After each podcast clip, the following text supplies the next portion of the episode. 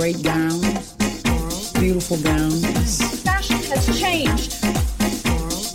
No, it hasn't. Hi, I'm Lauren Garroni. And I'm Chelsea Fairless. And Chell, are you pitching your voice down because Jane Lynch told us women? I know that dumb bitch.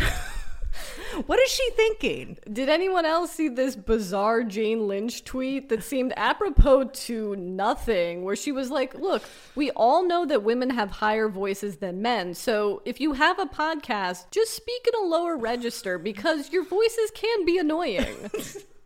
Well, good thing I already sound like a drag queen. So I feel like Jane Lynch could listen to our podcast. Like, Yeah. you're not as low as me, but you're also not like, Hi. hi guys. We're not doing that. No, But yeah. if we did, nothing would be wrong with that. Yeah, what's worse, a high register vocal fry or a low register vocal fry? A high one. No, that's just sexism. Jane Lynch is getting to me. She's getting to all of us. Ugh. Speaking of terrible things, on my drive over here, I was stuck behind one of those like cars with a baby on board sign. And there was no baby on board. There's never a baby on board when those people have those signs. I mean, I assume there was a baby on board, and I get that like babies are the most vulnerable members of society and we shouldn't drive like maniacs around them, but like I'm a 30 something adult woman and I would also like to live. I did see a TikTok. It was a stitch of someone kind of talking about. I guess there's been some conversation on the internet about people without children policing people with children who police people without children who are annoyed at them for bringing children everywhere. And the person was like, We're not annoyed that like children are on planes. We're annoyed when you bring children to adult spaces and then police our language. Like, don't bring a baby to a bar and then turn to me and be offended that I'm cursing. Oh, completely. There's a time and a place for a rugrat. you know? And those places are in your car with a baby on board sign. Yeah, exactly. I think maybe I need like one that says like bitter old bitch on board. that would be perfect for me. You know what? I could make one for you too, Lauren. I'll suction it to the back of your car. I mean, honestly, new merch idea, I think. Should that be our next uh, Patreon sticker? Some like a a uh, bitter old bitch on board sticker, A placard little- for the car. Yeah, with a little every outfit logo for the back of your car. Done. Look who's designing that now. Great, that'll be the easiest thing in the world. So thank God you were behind that car, actually. It was a miracle. This feels like that scene in Forrest Gump when he's running, and that guy's like, "I make shirts and I have no inspiration," and then he's like, "Whoa, man, you stepped in shit," and he's like, "Eh, it happens," and he's like, "What?" Shit happens. Oh, I gotta go and make a shirt. Like, did that moment need to have a backstory? Did he also invent the smiley face shirt, or am I just high? I believe those moments are in tandem. Right. Okay. A smiley face and shit happens. It's been a minute since I've seen Forrest Gump. It You didn't know- really resonate with me. You know what I mean? Yes, I was just telling your wife about Uh, because Tat just saw the Shawshank Redemption for the first time, and I was discussing that insane Oscar year where Shawshank, Pulp Fiction, and Forrest Gump were all nominated for Best Picture, and two other movies I can't remember, but. Forrest Gump won Best Picture, and that's it's not as bad as Crash winning Best Picture. No. But upon reflection, one, it should be Pulp Fiction. But certainly Shawshank Redemption should have gotten something. For sure. I don't know if Shawshank is actually good or if we're just conditioned to love it because it was on TBS for like 30 years straight. Yeah. Yeah, it holds up. I made her watch it because she loves Prison Break, which I think is a ridiculous show. But I feel like if you love Prison Break, you should probably see Shawshank because that's like the original. Did she cry like a baby? Yeah, of course. You can't not cry at the end of Shawshank. Anyway, it's weird indulging in heterosexual male culture like that because, like, Shawshank Redemption is to them what Titanic is to women. I was going to check you on that, but I think you are correct. Yes. Yeah, like it's like a it's an emotional thing. Also, I feel like we don't get that many movies about male friendship. Like it's almost like a male chick flick. Yeah. but with just, you know, If we prison rape and stuff. if we allowed men and the media wow am i am i a men's right activist right now but i dare say if we allowed men to have more emotional movies about their own friendships we wouldn't have joe rogan yeah. We need more movies like Shawshank, like I Love You Man. I thought that was a great movie exploring male relationships. i think the hottest take you've ever had and it shocked me to this day is for you the best dressed man in film is jason Segel in i love you man Yes, and Al Pacino in Serpico, which I feel like is two sides of the same coin, really. Right. Not even. They're both kind of weird, like stoner slackers, but I think about Jason Segel wearing Uggs on the beach on a very regular basis, as we all should. so So we forgot about some Yeah. things. It's it's astonishing given that we've spent five minutes discussing films that came out 20 years ago. that during the last podcast we forgot to mention the fact that and just like that got zero Emmy nominations. None. You know what got two nominations? How I Met Your Father. Starring, well, I say starring Kim Cattrall, but Kim Cattrall, who is the voice of How I Met Your Father. Yeah, and to be fair, they weren't acting nominations. They were like technical nominations, whatever, which still counts, still fab. Congrats to those people. But The fact that Molly and Danny were not nominated for costumes, yeah, that is fucked up. Because you can at least make the argument that perhaps because in Just Like That is kind of in between a drama and a comedy, it sort of got lost. Well, but that's all shows now, Lauren. Like 50% of shows are dramedies now. Thanks to Six Feet Under's pioneering efforts. Like, actually. So it makes it hard to know where to put them because if they're submitting Sarah Jessica Parker for the Emmys, they're picking episode one, right? Where Big dies. Like you'd have to, but that's a dramatic performance. That's not a comedic performance. But they're not going to want to nominate her against like Zendaya. Yeah. Yeah. You say Zendaya. Yeah, I say Zendaya.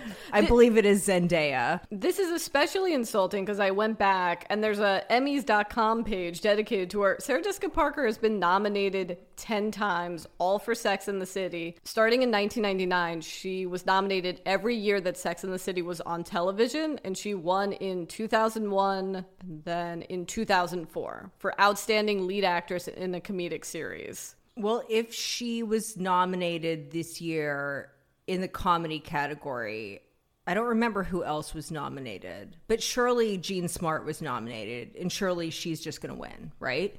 Like this is like a Zendaya Jean Smart situation. Are there any other options? Yeah, she would be up against Rachel Brosnahan in The Marvelous Mrs. Maisels. Well, never underestimate that show. Quinta Brunson for Abbott Elementary, which was a breakout hit, and I think she has a good chance of winning. Kaley Cuoco for The Flight Attendant, another, I think, dramedy. Yeah, but not better than Jean Smart, so never gonna happen. Yeah, Elle Fanning the Great, Issa Rae for the last season of Insecure, and Jean Smart for Hacks. It's a stacked category. yeah.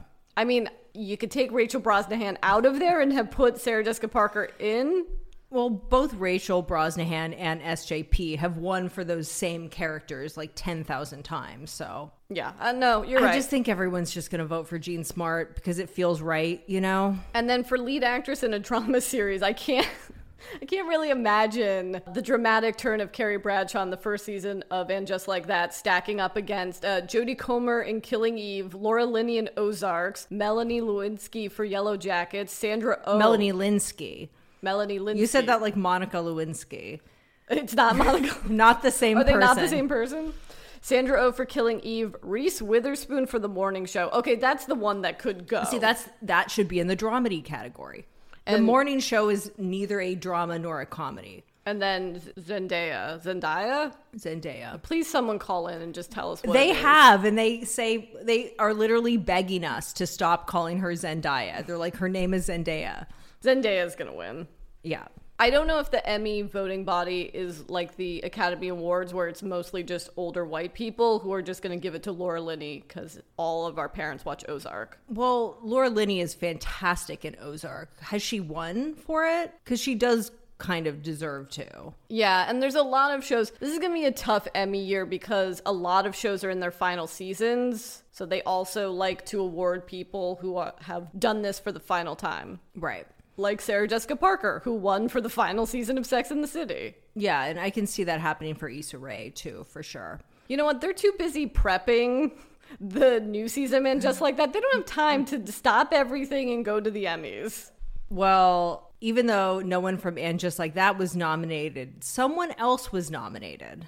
Shall we play the call? Oh, yeah. Hi, Chelsea and Lauren. And I wanted to say I was so delighted a couple of months ago when you guys reviewed the Andy Warhol Diaries documentary series on Netflix because I am the producer of that show. Um, and it wasn't like everywhere that people I listen to and like are, are talking about the show. So that was really exciting. Um, and so my question which is a fashion question, is related to this. Uh, the show has been nominated for an Emmy.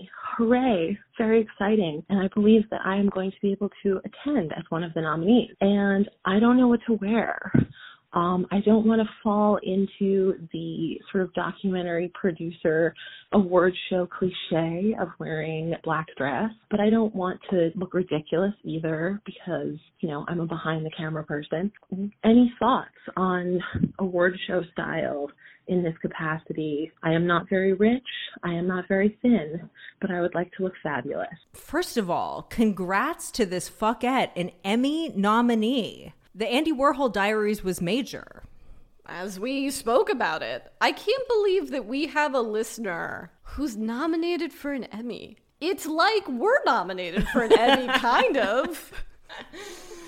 I do have thoughts as someone who has been to award shows in a plus one capacity uh, when I was neither thin nor rich. The same is probably true today, but But you're not going to any award shows these days. I have so- no invites these days. But okay, it's really hard to find formal clothing that is inexpensive. So vintage is always an option because you can find clothes that are of a higher quality than you could afford if it was just like straight off the rack. Obviously, buying things from First Dibs is ideal, but like that shit is so expensive. So I recommend Etsy because it's very easy to refine by size. I also think that because you're nominated for the Andy Warhol Diaries, it would be cool if your look paid homage to his close friend and collaborator Halston. I'm sorry, you're advocating for her to buy a vintage Halston dress or a vintage dress that could be Halston. Vintage Halston is expensive, but you can Google like Halston plus 1970s, see if there's like a silhouette that looks good for you, and then look at the current Halston website because they're basically like remaking that shit now. You could also look at Norma Kamali, which has like very flattering, timeless 70s style, um, minimal gowns and dresses, which are really cool. Also, if you have any rich friends, see if they have clothes that you can borrow. I've definitely done this before. Another option is to pull a Sharon Stone. You can get like a really crisp white, like poplin, voluminous shirt, and then get like a mini skirt or a maxi skirt that's like uh Honestly, any silhouette would work, and that was going to be my suggestion as well. do that. That's really chic for a producer. Like, just get sort of a straight skirt, like a, a satin skirt or a sequin skirt. You could get like a silver sequin skirt and do like a whole like factory vibe, you know? Maybe some silver in your look would be good. And you could wear that with like a strappy sandal. If you don't know what we're talking about, Google Sharon Stone 1998 Oscars outfit. Another thing, look, I've never done this and I'm not suggesting that anyone listening do this, but Net-a-Porter does have a 30 day return policy. Not suggesting that you do this, but you could go on Amazon and buy a tagging gun and buy the black plastic tags because you will have to take off the tag and reattach it later. And by the way, you've never done this before. I actually have never done this before, but it's been known to work. And if they catch you, they won't send you to jail. They'll just make you pay for it. So maybe don't get like a $20,000 Gucci gown. I'm surprised in all of this you haven't suggested a vintage caftan. Well, yeah, for sure. If you want to wear a vintage caftan, just I'll loan you one. Come to my house. Also, I asked Tat for advice on your behalf. And she said that if you need any jewelry, any accessories, she will hook you up. So email us. Our email is in our Instagram bio or slide into my DMs and we will hook you up with some fierce accessories for the Emmys. And potentially a vintage caftan. Yeah, if you want to wear one. Honestly, it just seems like what a like fucking Emmy gifting suite. Just come over to Chell and Tat's house.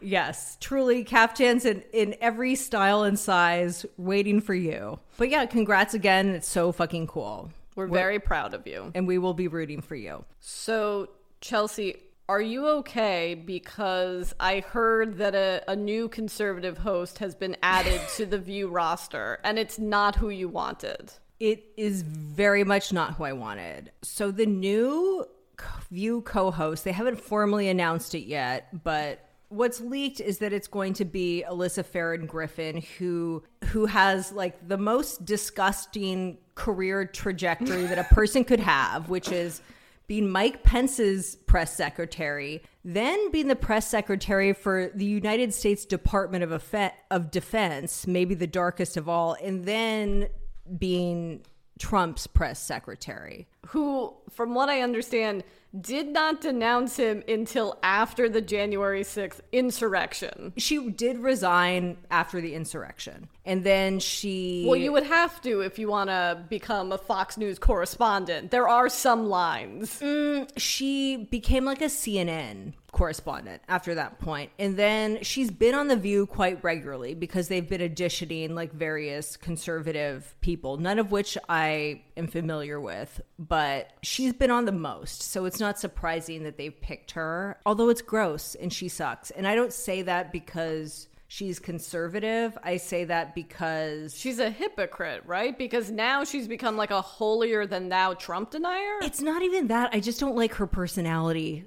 A hypocrite I could deal with, you know? I just want someone that's fun. You're like, look, I lived through the Elisabeth Hasselbeck days. A hypocrite I can handle. Yeah. I think I also ruined your day because I revealed to you that in a Variety article, uh, Ana Navarro, who is your favorite, who you previously thought just didn't want this role, had I li- thought she just didn't want to move from Miami because that's where she lives. She flies up once a week to do the view. right that Ana Navarro had been lobbying heavy for the job and was quite disappointed when she did not get it. And she should be. It's a travesty. Ana is fucking amazing. She's conservative. I don't agree with her about everything, but I agree with her on most things. And also, she's hilarious, which obviously Alyssa isn't. It feels like where the view has always gone wrong is thinking that they need a younger person in the collection of women. Mm, See, I think there does need to be a younger person. Like Meghan McCain fulfilled that role quite well. Right. with this panel, but I think that one thing that's always true of The View is that the producers are always torturing the hosts. This has always been true. Even now, like when you think about like Joy probably doesn't feel secure because they've fired her before. You know, and then they asked her to come back. Whoopi probably doesn't feel secure because Oh, because she right. was just banned for two weeks after saying something fucked up, but still. Obviously, Ana isn't feeling very secure right now. And uh Sunny always kind of looks dead inside and Sarah like is the least famous, so she's probably anxious about being fired too. It just sucks that it's always like that. Well, how are you feeling as a view watcher? Do they take summers off? Is it like school where it's just done for the summertime or is it only a Yeah, couple they take of weeks? they take a summer break. Okay. Yeah. Yeah. So she's going to come back with the new season. Yeah, exactly. I've already talked about my love of the podcast Deja the View before, but they make a very sound point about Alyssa, which is that she is the poor man's Abby Huntsman, and that's a fact. And no, we're not fucking with Tomi Lahren. Did her time pass? Did she fumble the bag? I think she did. She did have a sort of Milo Yiannopoulos, completely avoidable fall from conservative grace, it feels. Yeah, what's up with him? I used to be very invested in his drama. It's so funny you should ask because in June, it came out that he seemingly was an intern for Marjorie Taylor Greene. Why is he always so funny but so evil? He's kind of like Trump in that sense. And what's equally insane is this is the statement provided to the Washington Post from Marjorie Taylor Greene. So I have an intern that was raped by a priest as a young teen, was gay, because Milo's not gay anymore. Wait, what? Yeah, he went to conversion No, therapy. he's Yeah. an ex-gay. Are Yes. you kidding? Uh, I will continue, has offended everyone at some point, turned his life back to Jesus and church, and changed his life. Great story. See, the only cool thing about him was that he was this gay man that was somehow able to make these like straight MAGA douchebags worship him in this way that was really gay. Like even the fact that he called Trump daddy. Yeah. Anyway, he sucks, especially now that he's straight. So Yeah, ew. Now he's just a straight man. Now we really now don't he's like an him. ex-gay. Ew, barf. So I predict next we'll find out that he's having an affair with Marjorie Taylor Greene and she's pregnant with his child or something. That's on my 2023 bingo card. Just gonna put that out there. Oh, in completely unrelated news, I have a bit of an update from last week's episode. So, we were talking about Glennon Doyle, and I mentioned that there should be an HBO Max limited series based on her life. And it turns out one is already in development. Thank you to all the fuckettes that informed me about this. And thanks J.J. Abrams and his production company Bad Robot, who's bringing this uh, to our television screens. You must love that because it's nerd shit, you know? I guess, yeah. How do you feel about nerd shit getting into your shit?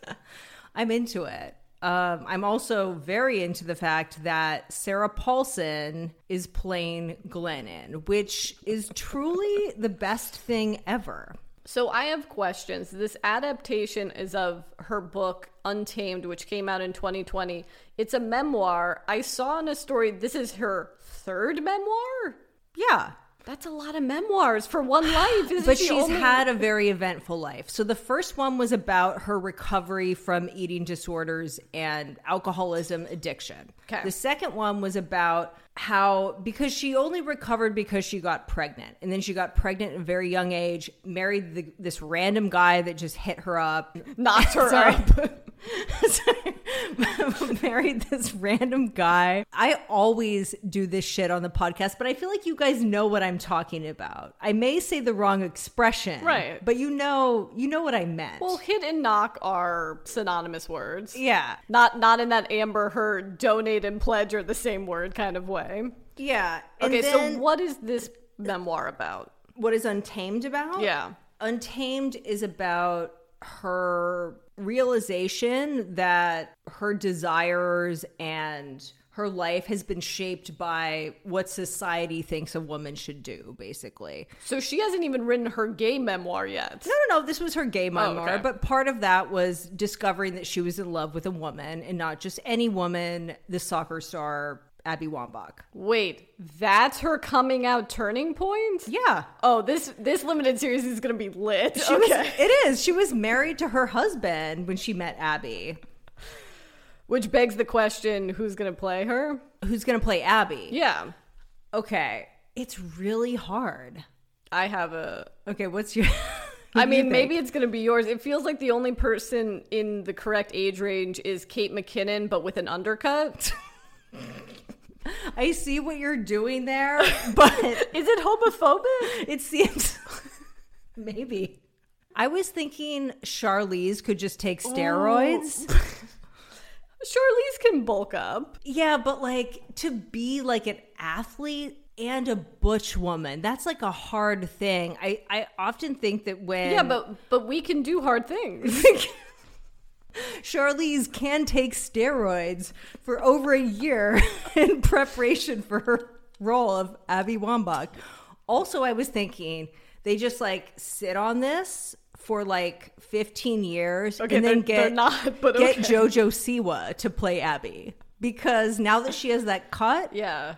she's like perfect. I initially was thinking Jodie Foster, but the age doesn't work. The age doesn't work. See, all the people that could play her are kind of too old now. Like Cherry Jones, incidentally, Sarah Paulson's ex would also be perfect in that role. But if it was like 20 years ago, Wow. Well, we'll just have to wait and see.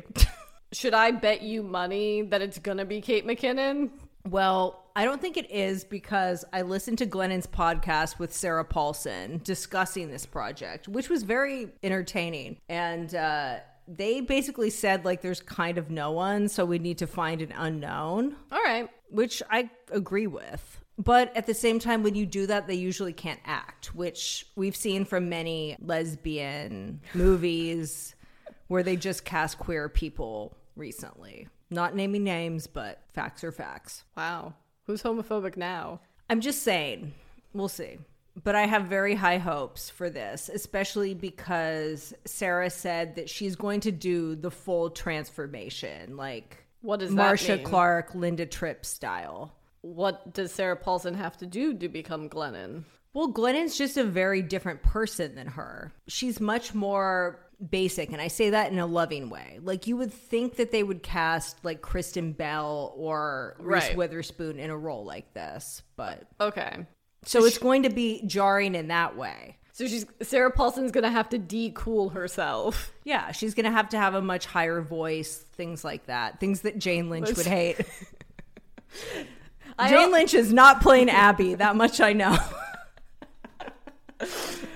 Uh. Is this your House of Gucci? Like, is this the series that you you're like, there's no way this is gonna be terrible, and then it might be terrible, and then your heart is just broken? I don't think it's going to there's no way I'm not going to like it. It doesn't matter how bad it is or good. It's going to be perfect. We also forgot that Ivana Trump died.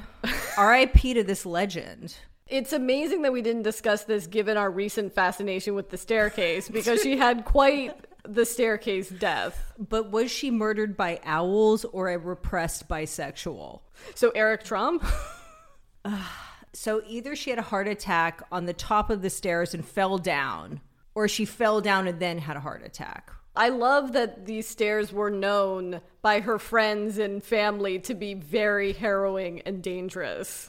Yeah, but they look fabulous. If you're going to die falling down a staircase, let it be this staircase. Yeah, not the staircase in the staircase. No, that staircase sucks. This staircase is carpeted. This staircase has what I believe is a hand painted mural of something that looks like 16th century France. Like it looks like Versailles or some shit. There's like little cherub statues and stuff. Wow, are you gunning to buy her place? I would love to buy Ivana Trump's five story townhouse in Manhattan. Thank you very much. Well, RIP a legend who gave us the line, don't get mad, get everything. Ciao, Ivanka. Ivana.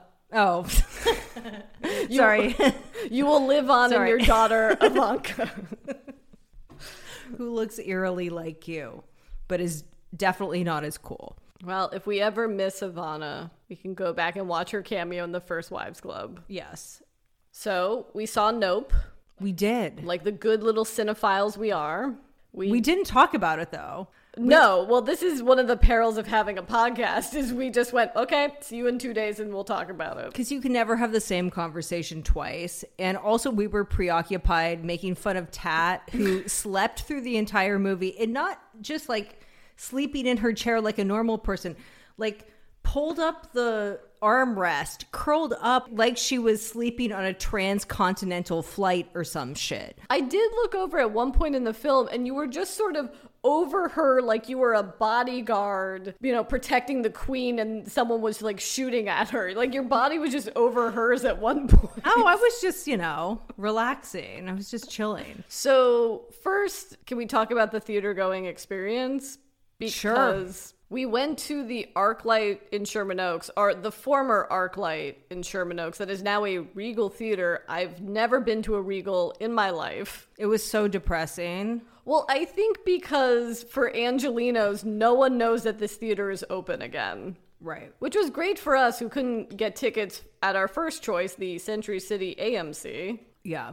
Which has a beautiful Westfield Mall attached to it, and an Eataly and a Gelson's. It wasn't meant to be. Guys, Regal has its own version of the AMC Nicole Kidman commercial. Except it's not funny and it sucks. And it's just like people in a movie theater talking to each other, but they're using lines from famous movies. Yeah, it's the experience of going to the theater, getting popcorn, sitting in your seat, telling someone to shut up, but it's all done with movie lines. Although the one celebrity they do have is Danny Trejo. It wasn't great, but I think that if Regal wants to redeem itself, they need to do a parody of the Nicole Kidman AMC commercial with Kate McKinnon in the same exact outfit and play that before their movies. Or if they don't want to do that, they could just like make it a Super Bowl commercial or something because I think that people would eat that shit up. One, I love that you think the corporation Regal has that kind of sense of humor. And two, that a corporate theater chain has the money for a Super Bowl ad these days. I think they have the money. If they have the money to hire Nicole Kidman, they can get Kate McKinnon. That's all I'm saying.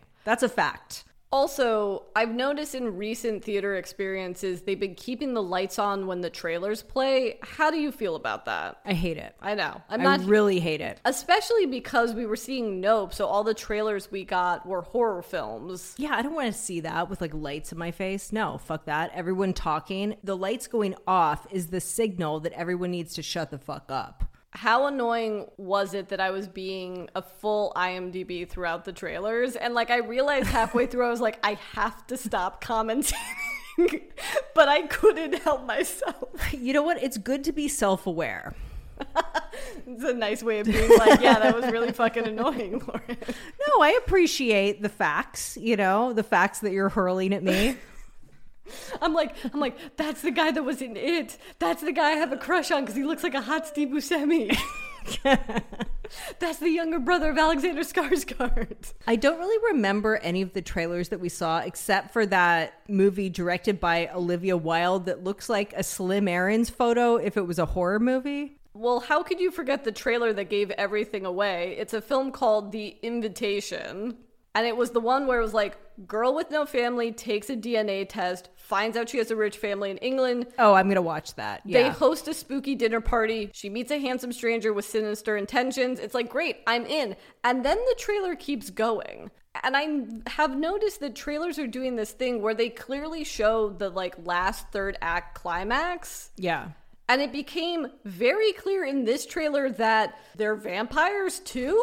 Yeah, I agree. Like if Thelma and Louise was made today, they you'd see them go off the cliff in the trailer. You straight up would. The nice thing about filmmakers like Jordan Peele is they know that that's the current climate of the film going experience and use the power and the clout they have to give us trailers that don't tell us anything about the film. Oh, the trailer for Nope was incredible. And Nope was incredible. I mean, it's I loved it. What did you think? Hi guys, it's Lauren from the future popping in to tell you that this is where we start talking about Nope in earnest. If you haven't seen the film and don't want to be spoiled in any way, shape, or form, go to about the 41 minute 30 second mark. I like that it exists.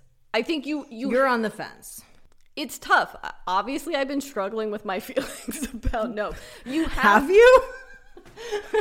I'm imagining Lauren like crying into her pillow at night. Like, I just don't like Nope that much. What does that say about me as a person? I will say, and I don't think this is exactly a spoiler, because truly, if you were like, what's Nope about? I don't know if I could explain it, but you have to go in. This is Jordan Peele reflecting the trauma of those who choose to work in the entertainment industry, but like told through an alien invasion horror film. Yeah. Which, like, but sort of, but not really. Well, there's so many interpretations that you could like there's so many macro themes right that you could get out of this. You could look at it like this is a movie about what happens when humans try to tame animals or you could look at it like this is what happens when people are obsessed with capturing everything on their phones and looking at all these horrible things all of the time and digesting things constantly and people profiting off of shit like that Or you making know? a quick buck through spectacle. Yeah. I think what he does is so interesting because obviously this movie, all of his movies are rooted in these like very warm and cozy and familiar horror tropes, right? Or movie tropes. But this one in particular, he makes some choices that are just so fucking weird. It's a weird movie. that the weirdness and the things that he chooses to focus on are really fascinating to me whether it was like the uh, well the chimp attack for one thing it's very clear, like us, that Jordan Peele got high one day during the pandemic and was watching the Oprah interview with the woman who got her face ripped off by the chimpanzee. That's not even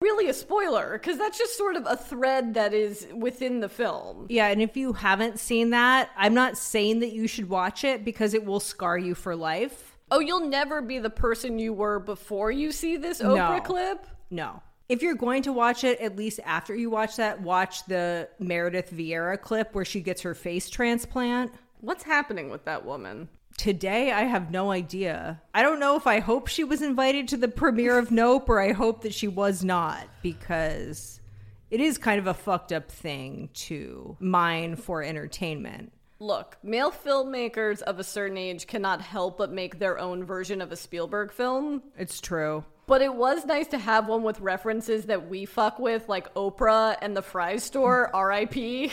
Well, also like the references to like Edward Muybridge, which I haven't thought about since college, obviously. But I think that the specific things that he references are just so weird. Also, I love how the UFO, the alien, whatever, basically is an Iris Van Herpen dress. so specific. It's true. What I thought was interesting about this film, vis a vis it being an alien horror film, is he's not interested in many things that other alien films are interested in. Like, it's not about decoding the language, there's no pondering. Like contact. Yeah. Arrival. Yeah. There's, Yeah. there's no pondering what it wants. What the intentions are. Yeah. Well, because their first instinct is just to exploit it or to profit off of it, which is interesting because it's usually like how to escape from it, how to get away from it. or how to go towards it thinking they're friendly people. This is certainly a Yeah, film where in this world Independence Day exists. Yeah. They're like, fuck it, we don't we're not gonna For deify sure. this thing. I will say the experience of being ad- abducted is the most horrifying thing in the film. Oh, yeah, for sure. I could have gone with for more of that, but That's true, but the less you see makes it scarier. And that's that's why I think the chimp attack portion was so scary, which is a callback to the original 911 call from the Oprah situation. I forget what that woman's name was, but the fact that you don't see anything and you just hear like the animal and the screams is so much more fucking terrifying than anything they could have shown us. it's what you don't see and it's the anticipatory dread of like is he going to show that? Totally. But also the specificity of the experience of the child actor, which is witnessing this, right? The fact that he's just looking at that shoe that's just like sitting, pointing towards the sky for no apparent reason was such a creepy and cool detail. An analysis I saw about that is that is how Steven Yeun's character survived is because he was focusing on the shoe that was standing up, which he keeps as a prop as an older person. Right. Because he didn't look directly in the oh, chimp's eyes. That's, that's why he definitely why. Yeah, that's Yeah. definitely why he wasn't attacked. All right, if we're getting into like slight nitpicky things, it's not even a nitpick. I just have a question about if the alien cannot get you, right? There's a section where Keke Palmer and the fries guy, who is Who's Keke Palmer is amazing in this, by the way. Everyone's amazing. Keke Palmer's amazing. The guy that plays the fries guy is Yeah, incredible. I love him. Michael Wincott from the Doors film, a character actor who was in The Doors and The Crow, who I have not seen in films in like a decade, as the cinematographer looking for the perfect shot. Love him. Yeah, love. But if they know that they won't be abducted if they just stay in the house, just stay in the house. And also in the end section, Daniel Kaluuya figures out that if he doesn't look at it, he won't get abducted. And if you don't move, it's kind of like Predator rules, the film Predator, where it's like if you don't move, it won't suck you up. I haven't seen Predator. That's what it is. I've seen To Catch a Predator. And then Keke Palmer gets on a bike, and it's like, but you know, if the aliens are close, they shut down all of the energy and technology, so you won't be able to get off on the bike. Lauren, it's not cinematic to hide in the house until the alien goes away. It's not. I did like the Bobo TMZ reporter who was like, fuck you, I'm gonna get the shots. this is not a spoiler, but do you think Chris Kattan is delighted to be in the cultural lexicon again? That was incredible. that was incredible. It was really amazing how not only did he capture like the look and feel of a 90s family sitcom in a way that was really charming and fun but like the pitch perfect casting of which SNL cast members would play the people was brilliant I think there's no choice but for Ana Gasteyer and Chris Kattan to come together and shoot the fictional version of this SNL sketch. I think Chris Kattan has played a monkey before Mr. Peepers. My concern coming off of Get Out, Us, and now Nope is Wait, you have a concern coming off of this incredible body of work? You're actually psychotic, but continue. Well, you're going to find this take super psychotic given the filmmaker I'm about to reference, but I just feel like for any filmmaker who does these genre defying, twisty films, that the pressure and the expectation will consume him and he might go, dare I say, Shyamalan. Okay, well, he's great, so I don't know what the fuck you're talking about. I'm just saying, I hope that Jordan Peele doesn't make a lady in the water. Even if he does, sometimes you need to, and everyone hated The Village, and I loved it, so fuck everyone. Ooh, which by the way, that is my theory about Don't Worry Baby. Or uh yeah, oh, Don't Worry Darling. The Olivia Wilde Florence Pugh film is because it has this like atomic age 1950s thing. My theory is that it's like The Village and actually it's contemporary times. This is just a Oh, I bet it is. You're right. Yeah, I'm sure. Sorry if I spoiled that for you guys, but that's just my theory. I don't know what it is. I think it's really cool what he's doing because he made the framework with Get Out, right? Like he just could be making contemporary versions of every kind of horror movie that exists. But with us and especially with Nope, it's like he's stepping outside of that. He's doing like whatever the fuck he wants. He's bringing this like very bizarre pastiche of like references and visual stuff to it and it's cool. I fuck with it. And I applaud him for doing something that is not formulaic in the way that we would expect. Oh no. Please go see Nope because if you don't, it will signal to studio executives that what we want is the gray man. And we do not want the gray man, okay? I don't know what that is, but It is the latest in Netflix continuing to make these $200 million films that are utterly forgettable. And they're with the biggest stars in the world. Like there was Red Notice with Ryan Reynolds and The Rock. This has Ryan Gosling and Chris Evans. I guess you always have to have a Ryan in these films. so it's like straight guy stuff. But see, just make movies like Shawshank because they want that too. And then like the women that have to watch those like won't want to kill themselves. But this is what I'm saying. Why does it have to be $200 million? I'm, I'm not saying don't make expensive, dumb action films. I love dumb, expensive action films. But why can't you make them for 100 million, then take that extra 100 million and make three to five medium budget films that are genres that studios don't make anymore, like Shawshank, like a oh my god, could you imagine a cool character driven thriller or a rom com or an erotic thriller? That would be incredible. There are so many slept on genres right now, and it only takes one person like a Jordan Peele to make everyone give a shit again, which is insane because every genre is formulaic and all of them were popular at some point throughout history. I feel like we haven't mentioned the Western aspects of Nope enough, but it was more like aesthetic, I guess, than anything. But this is what is astonishing going from watching Nope to watching The Gray Man is they're visually uninteresting. It is, and I know this is an overused phrase, it's as if they fed an AI like a hundred hours of the last 10 years of action films and were like, make a movie. Well, that's kind of what they did, right? Now that Netflix and all of these streamers have access to these analytics that are so specific that go beyond what any box office data would have shown them before. But it's not working because Netflix has lost almost a million subscribers just in the last quarter. Well, it's not working because not everything should be focus grouped and based on statistics or modeled after things that have been like successful very recently. You just need to find one talented person with a good idea. You need someone who is a cultural curator, and that is what Jordan Peele is. I'm sorry, most people don't have taste. That's what's joyous about Yeah. iconoclast filmmakers. Yeah, they have taste. It's true. Taste is in short supply. Also, wind dancers. When do we not want to see one of those? They're fabulous. Oh, the the the people that Lauren's pantomiming the uh, the wind dancer. I believe that's what they're called. I don't know what they're called, but I know what you're talking about. At car dealerships when they have the Yeah. Oh, air dancers. They're called no wind dance. Oh no, that's a movie about a horse. Okay, they're called air dancers. we should make a movie Okay. about those rats. oh, the I've never seen it in Los Angeles, but certainly in New York. In New York, those rats are everywhere. The strike rats. Yes, when workers strike, they often get this blown up rat That's fabulous looking, by the way. and gigantic. It's like seven feet tall.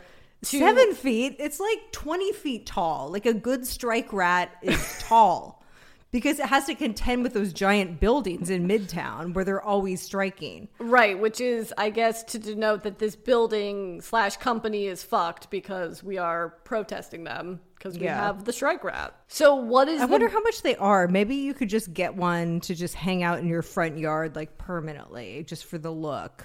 Okay, so it has its own Wikipedia entry. It's called the inflatable rat or union rats. I love a rat that's pro union. Oh, so the rat was invented in 1989 in Chicago. Okay, th- this is what we need a movie about whoever invented the inflatable rat That's our biopic and how the rat just caught on. and the lives, and it's shown through the different union strikes that the inflatable rat has represented. That's our wow. It's like very Norma Rae vibes, but with like giant inflatable rats. And we also tell the history of New York gentrifying throughout the 90s and 2000s and its relationship with the halal meat truck. it's like WALL-E. We give we give a love story to these inanimate objects. Wait, is it like the strike rat that falls in love with the air dancer? Or is it like Pixar vibes? You know, just like a, a fucked up Pixar film. I mean, Pixar films are kind of fucked up, but Yeah. Have you seen uh, Up? Like, I've never cried so hard in my life. Um, enough about Nope. Anyway, please go see it, just so Netflix will stop making AI driven $200 million films and allow us to make our moving story about New York gentrification and the union rat. You know, our manager's going to call us and be like, that's actually not the worst idea. I think that might be the worst idea we've ever. um. Oh my god! Can you imagine at like the premiere? There's just like rats on Hollywood Boulevard. We could just that's that's the marketing throughout the country. It's just the, the rats. And we get nominated for a Golden Globe, and at our table is one inflatable rat. Okay. We gotta stop. No one cares about these rats. Do they exist anywhere but New York? Like, I don't think anyone knows what we're talking about unless you're a New Yorker. At least one listener is going to be listening to this in New York and pass by an inflatable rat. I guarantee you we're going to get a call or a DM saying that. Anyway, on to Kardashians. Kardashians Anonymous. This is a case for the FBI. Not much news. This has only happened once or twice in how many ever episodes we've done of this show, and we have no Kardashian news, but we do have yay news. Okay, well, what's the yay news? Another thing that we missed while you were in Europe was the long awaited launch of Yeezy Gap engineered by Balenciaga, which debuted at the Times Square store and I got to say it's it's giving industrial thrift store. It's cool that they're bringing it to physical Gap stores, but are they? Or was that like a pop up? It was kind of a pop-up. See, fuck that. If it's not in the Gap store in the mall in Idaho, it didn't happen. Especially because they hope that this partnership, which is a 10 year deal, would be generating a billion dollars in annual sales. You mean Gap's partnership with Kanye, not Balenciaga. Right. Yeah. Who, according to this Vanessa Friedman article in the New York Times, basically had to step in at the beginning of 2021 to help Kanye actually put a collection together because in the first 18 months of this Gap deal, Kanye only produced two items. Well, they were cute items, to be fair. I would have bought a hoodie if it wasn't so annoying to buy. Annoying to buy because of the price point or how to get it? How to get it? I don't know. I also don't think $160 shirts and $240 hoodies is the answer, especially because Well, the Balenciaga hoodies were much more expensive than just the plain hoodies, which is what I would want. Like, what I would have bought one of those plain hoodies, but you can't buy them. You can only get the Balenciaga ones with the dove online, and I don't want to walk around like that. It's embarrassing for me. Like, I can't pull it off. One of the points that Kanye said when he launched this was to create modern elevated basics for men, women, and kids at accessible price points. And the output has not been an accessible price point. Which is so dumb. I believe I've said something to this effect on the podcast before, but I continue to think that with this partnership with Gap, he really has the opportunity to change the way that average Americans dress, which is incredible. Right. And he should take that. But you can't dress the average American in drops and with $200 hoodies. The other thing that this article revealed was that Mickey Drexler, who was the CEO of Gap from 83 to 2002, before he went to J. Crew and revolutionized it with Jenna Lyons, he actually advised Kanye against the deal. He went on the record to say, it doesn't make any sense, in my opinion. I think it makes sense conceptually. Maybe it doesn't make sense for Kanye business wise, but I think the problem is always that he is a very temperamental person. Every account that I have heard of someone that has worked for him that has been nothing less than like it was the most chaotic, fucked up thing I've ever experienced. So, someone like that, while a genius, maybe it's not going to yield the most fruitful business partnership for the Gap.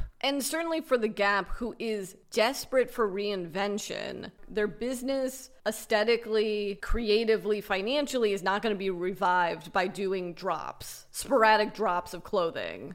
No, and I think people are getting fucking sick of it. I think there's this idea that like drop culture was like this like disruptive thing that could get people to buy things. And now we're going to enter into the backlash of that, which is like I just want to be able to go somewhere and know that I can buy a white t-shirt that is in my size. And I don't feel that there are a lot of places that you can do that. And the Gap, I would fully go to the Gap for that shit. But their normal designs, their normal clothes are not something that it's not classic. I love that the Gap has gone in every fucking direction except just making the perfect pair of blue jeans and white shirt. Like it's worked for Levi's, it worked for Ralph Lauren. They have a product or they have an aesthetic that they've never deviated from. And guess what? The customer remains. I mean, some leave, others will come and discover the brand. And sometimes you're lucky and you get caught up in a cultural zeitgeist. But the fact that Gap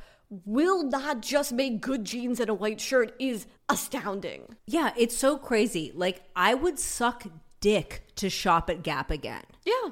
Like I'm here for it. Like my fond memories of the clothes that you could buy there growing up, their incredible advertising through the 90s and like the impact that that had on everything. It's just it's astounding to me. If they went back to how they designed in the 90s, do what fucking J. Crew has been doing and like look at old catalogs and just do a 1995 redesign or edition or whatever. And you know what commercial they should do? They should get the Gap Girls back. Pay Adam Sandler and David Spade a shit ton of money to do a modern day Gap Girls ad. Yeah, Gap ads used to be so good that people actually learned how to swing dance. Well, that was a that was a cultural moment in the mid to late '90s between s- swingers, Cherry Poppin' Daddies, a band that would not exist today, and yeah, the Gap Swing ad. that was the zenith. Well, and of- yeah, it was like Mighty Mighty Bosstones, Brian Setzer Orchestra. Big Bad Voodoo Daddy. That's one early aughts aesthetic that I really haven't seen mined by Gen Z yet. Was that Rockabilly. rockabilly thing, which was actually pretty cool. Well, it was cool, but it was when it overlapped with ska culture, right? Yeah. Like you could put early Gwen Stefani into that category. That's what I was telling Tat the other night. I think that's her her she should look like the actor that played Sue in Swingers.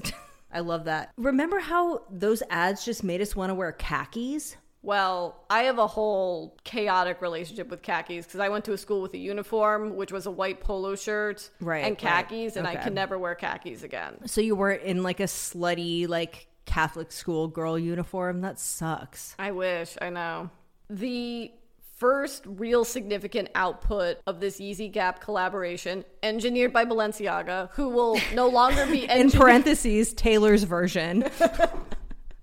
which that Vanessa Friedman article that came out last week broke the news that Demna was like, "Oh yeah, I'm no longer a part of this." And then just today Kanye was like, "Actually, this is just the start of our beautiful friendship." but really Demna was interviewed and it understandably makes the point of like, "I'm very busy, but my friend who I have this creative relationship with needed me." Yeah. And like the the subtext I got was like this collection was never going to come out if I didn't step in. yeah, for sure.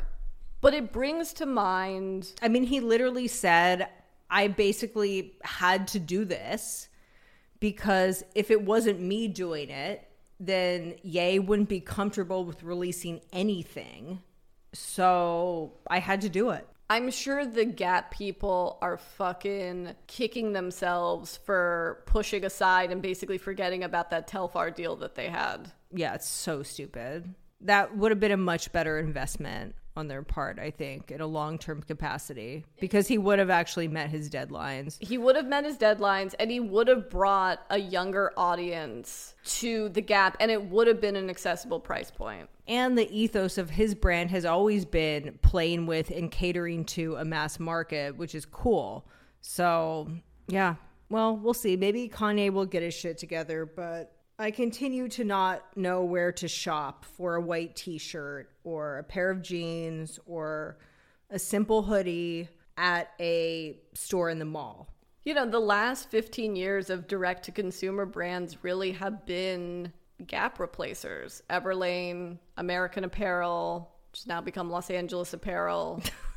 I gotta tell you, it is stunning to see younger Gen Z fully adopt the indie sleaze aesthetic and really put aside, like, they have fallen in love with, which is horrifying for me to see, the, you know, American Apparel silver bodysuit that just really had a chokehold on all of us in our early 20s in 2009. Yeah, like we go to the Peaches show and like literally everyone would be wearing those.